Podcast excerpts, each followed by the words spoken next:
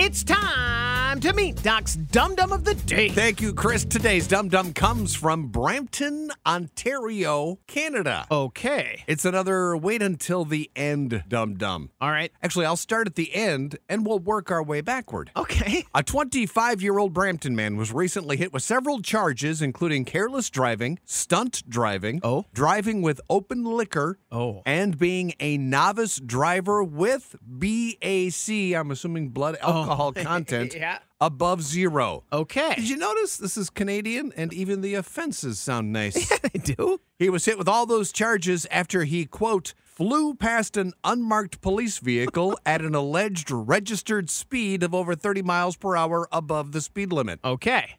Again, they somehow make it sound nice. And to top it all off, he was cited for weaving in and out of traffic in a careless manner. Uh huh. So they suspended his license for the next 30 days. It's almost like he was celebrating something.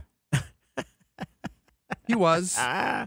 I Speed do- racer here lost his license, celebrating the fact that he had just gotten his license. Sure. According to police, the guy had just taken and passed his test. Sweet. And had his driver's license for all of 20 minutes before being pulled over. In celebration, he had climbed behind the wheel, cracked a beer, and drove like a maniac because being Canadian doesn't automatically mean you're nice or smart.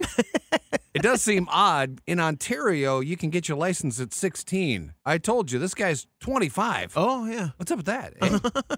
Oh, boy. what? There's got to be one. Maybe the celebration 30 days from now will be a little more low key. Sorry, bud. Maybe next time you can hold on to your license longer than half an hour. No offense. Actually, more like five offenses, but that's on you. And you are Doc's Dum Dum of the Day.